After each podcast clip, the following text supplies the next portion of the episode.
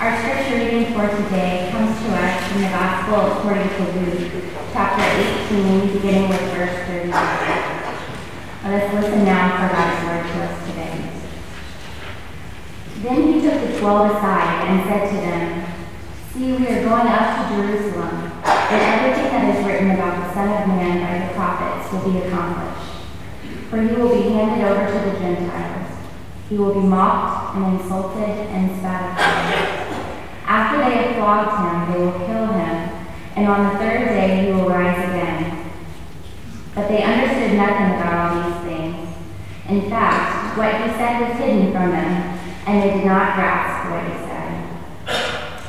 As they approached Jericho, a blind man was sitting by the roadside begging. When he heard the crowd all about him, he asked what was happening.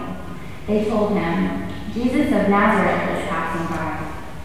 Then he shouted, "Jesus, Son of David, have mercy on me." Those who were in front sternly ordered him to be quiet, but he shouted even more loudly, "Son of David, have mercy on me." Jesus stood still and ordered the man to be brought to him. And when he came near, he asked him, "What do you want me to do for you?" He said, "Lord, let me see again." Jesus said to him, "Receive your sight. Your faith has saved you." Immediately he regained his sight and followed him, glorifying God and all the people. When they saw it, praised God. He entered Jericho and was passing through it. A man was there named Zacchaeus. He was a chief tax collector and was rich.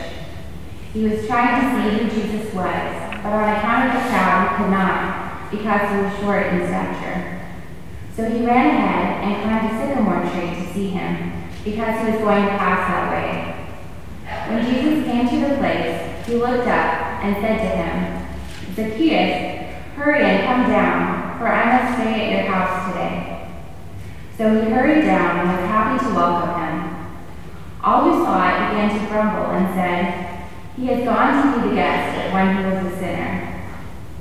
Zacchaeus stood there and said to the Lord, "Look, half of my possessions, Lord, I will give to the poor, and if I have defrauded anyone of anything, I will pay back 4 times as much." Then Jesus said to him, "Today salvation has come to this house, because he too is the son of Abraham. For the Son of Man came to seek out and to save the lost."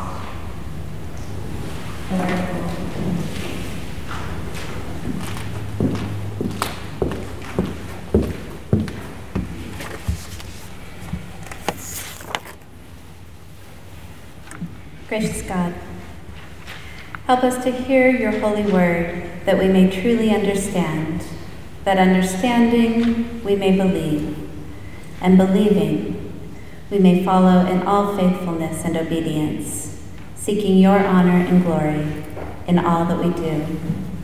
Through Christ our Lord. Amen. When we encounter Jesus and his followers in this scripture today, they're on a road, on a path, leading toward a destination. One of the things that is striking about this passage is actually how often Jesus interrupts the forward movement of the story. And every time Jesus stops the forward movement, it is to take time to be in relationship with others. Our scripture passage begins by saying that Jesus took the disciples aside to talk to them, to tell them more about himself and what lies ahead for him. Then we have the parallels of Jesus stopping on the way into Jericho as he encounters the blind man who is calling to him from the side of the road, and then stopping again as he passes through the city and encounters the rich man up in the tree. These asides, these interruptions along the road, catch our attention, and when we explore them, I think we find out more about Jesus. Not just his ministry, not just his divinity, but in his interactions, we discover more about the humanity of Jesus.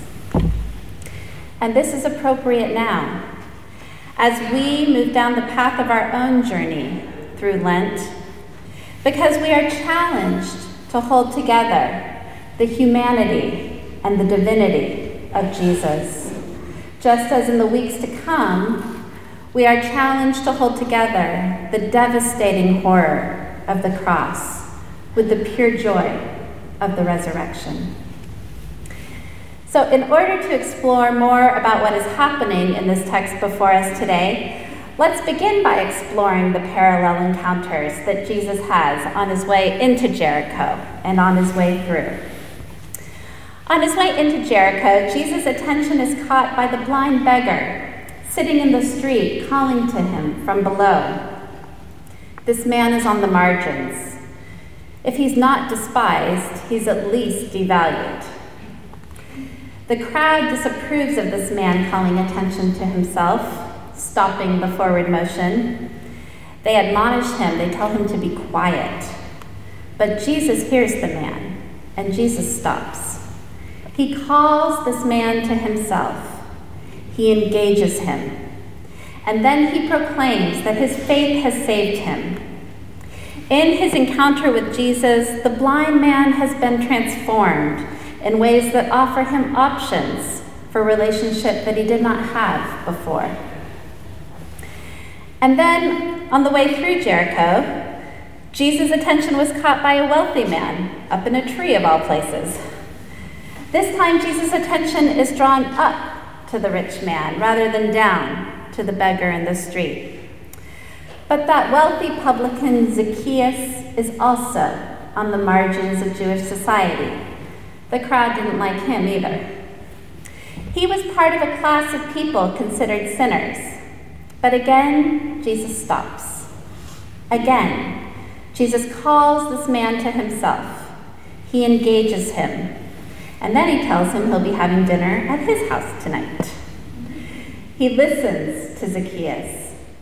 And then Jesus proclaims that salvation has come to Zacchaeus' house and that he too is a son of Abraham.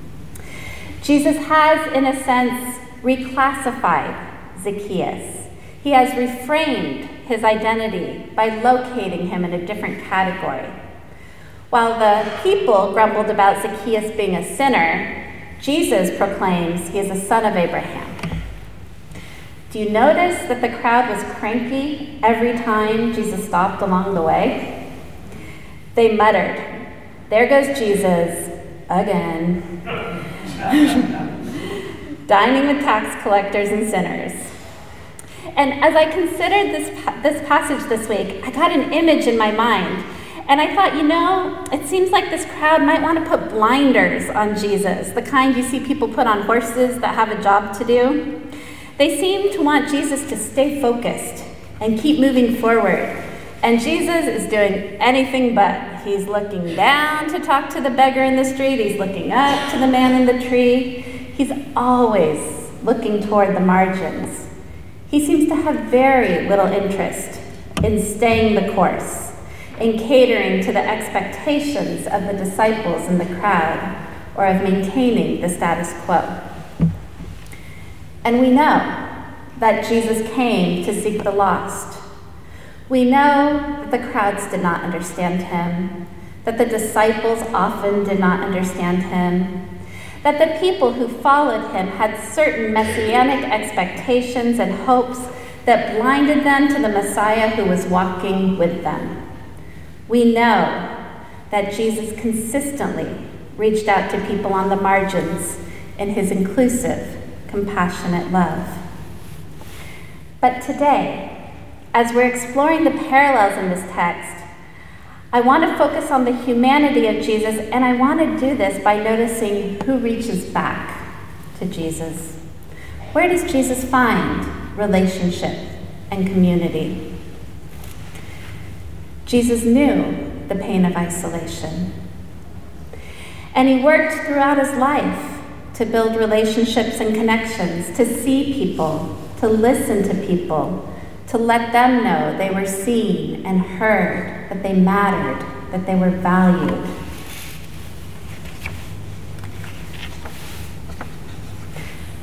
But what happens at the beginning of this passage when he tells his own disciples about the pain, the torture, the betrayal, the death that he is about to face? What is about to happen to him in this place that they are all walking toward together? Nothing. Nothing. This should be really striking to us. They don't hear him, acknowledge him, see him. Nothing. We are accustomed to hearing the story of Jesus last week with his disciples, and we know how they deny him and betray him, fall asleep in the garden when he asked them to stay awake with him. We know that they leave Jesus to descend into the depths of isolation and pain by himself as he moves toward the cross. But what I think we don't often consider is how that isolation was present before that last week in Jerusalem. We see it in this passage today. It is isolating to tell people who you are, your pain, what you're dealing with, and then have them act as if it's not real or if it's not true. Isn't that exactly what Jesus encountered with his followers on this road to Jerusalem? The crowd also demonstrates that they are disconnected from who Jesus is, what he has come to do. But the disciples in the crowd were not the only ones there. There were the outliers. There was the man calling to Jesus from the ground, and the one who climbed the tree just to see him pass by. And Jesus always seems drawn to those outliers, doesn't he? There are parallels between the experience of these men on the margins and Jesus' own experience. Let's consider the blind man. When Jesus encounters him, he's calling out to Jesus. He's suffering in pain. His blindness isolates him in very real ways, but he refused to let that be the end of the story. When he called out, when he asked to be noticed, he was told to be quiet. He used his voice in an attempt to move his struggle out of the place where he was alone with it. The crowds were grumpy. They tried to silence his talk about his pain and his struggle. I don't think it's coincidental that this comes just after Jesus' talk with his disciples. I don't think we're supposed to miss the parallel here. In effect, isn't the experience of the blind man similar to what Jesus has just encountered with his own disciples? When Jesus told them what awaited him, his pain, his struggle, when he was hoping maybe for some compassion or empathy, the disciples told him they didn't want to hear about it. They didn't want to hear his fears, his struggle, his pain. We know we don't have to use words to silence people. We can simply ignore their struggle. That is silencing. And then there's Zacchaeus, and this is interesting. Usually the way we hear this passage is that Zacchaeus suddenly changes his ways after Jesus comes to his house for dinner. But there's another way to hear and interpret this passage because of the ambiguity of the Greek verb, apodidomi, the verb that is translated in English as giving or restoring. It can be translated either as the future tense or as the present tense. And different translations lead to different theological conclusions. We are accustomed to reading this as the future tense. Zacchaeus promises new behavior and is transformed through an encounter with the embodied grace of God and Jesus. This translation keeps us on the familiar ground of repentance and newness of life. But if this verb is translated in the present tense, then Zacchaeus is simply telling Jesus about how he is currently living his life, giving half of what he has to the poor, and repaying anyone that he has inadvertently defrauded fourfold. This puts us on trickier theological ground when we consider what Jesus means when he says salvation has come to Zacchaeus' house, and that he is to be considered a son of Abraham. The crowd considers Zacchaeus a sinner. They grumble about him. But this is not because they know anything about him beyond he's a wealthy person and his occupation. They only know that he belongs to a class of people. He's a wealthy tax collector in the employ of a foreign government. Zacchaeus is called a sinner by the crowds because of the assumptions that they make about him based on the group that he is a part of. In his commentary on this passage, Cameron Rickinson writes this: "If Jesus hears Zacchaeus' testimony as a statement of how he is currently living his life, giving half of what he has to the poor, and restoring any inadvertently defrauded fourfold, then Jesus' claim that salvation has come to this household becomes a statement that human and communal wholeness is evident in its practices. Whether he has the proper DNA or not, this Zacchaeus is to be regarded as a true son of Abraham, participating in the blessings of Abraham, even as he himself has been a blessing to the poor and defrauded." If we are going to truly consider the humanity of Jesus, we need to notice where he finds community. Where is he seen? Where is he heard? Where is he loved? What if the outliers, the blind man and Zacchaeus, are Jesus' community? They are the ones who see him, who hear him, who believe him. They actively seek him out for who he is, not who they want him to be. They share with him their lives and struggles. They are the ones that he stops for and engages. What if we let go of needing to interpret Jesus' actions in this passage as solely altruistic and begin to see them as part of the mutuality we find when we are in right relationship with one another? When we consider the humanity of Jesus and the pain of isolation that he must have felt and learned to live with long before his last time in Jerusalem, we can hear that in a very real way, he does find resonance and community with those people that the group does not understand, that they want to silence, judge, and condemn without knowing.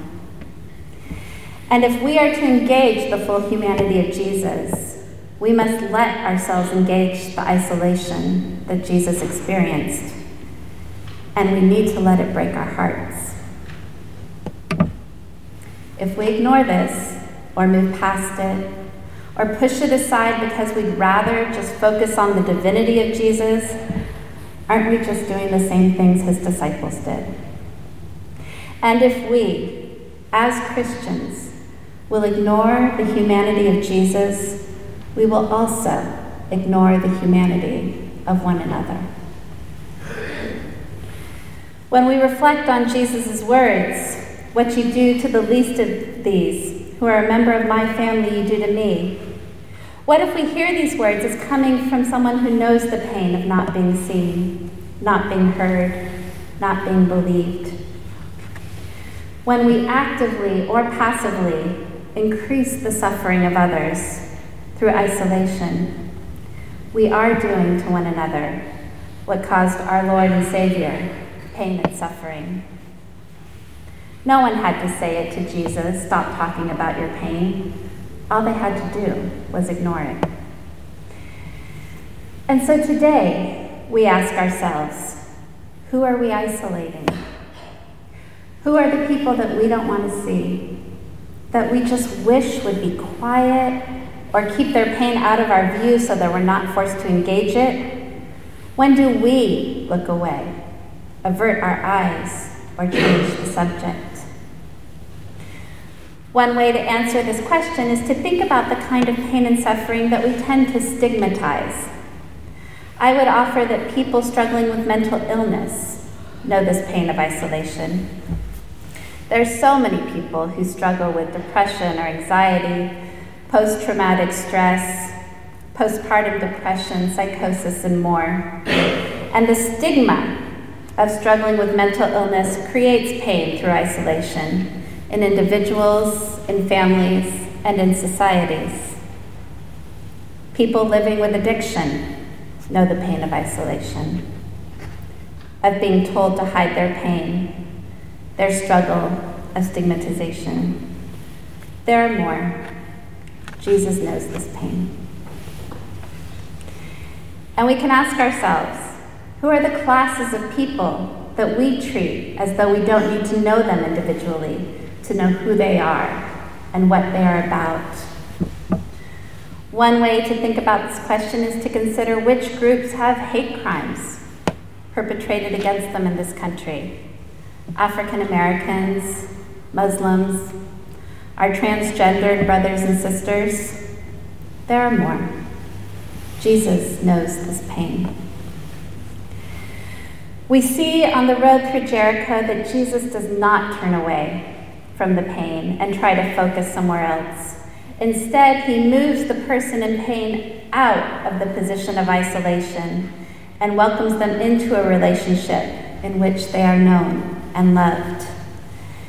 As we come in a couple of minutes to the Lord's table, and as we come in a couple of weeks to the events of Holy Week, let us reflect on the places in our own lives where God is inviting us to decrease isolation, to know one another, to hear one another, and to love one another fully without asking another not to bring their full selves into relationship. Before we take communion this morning, let us recognize the miracle of God's love for us by noticing that God does not ask us to keep any part of ourselves out of our relationship. Then, in celebration of God's all-encompassing love, let us come to the Lord's table and strive to love one another as God has loved us. Amen.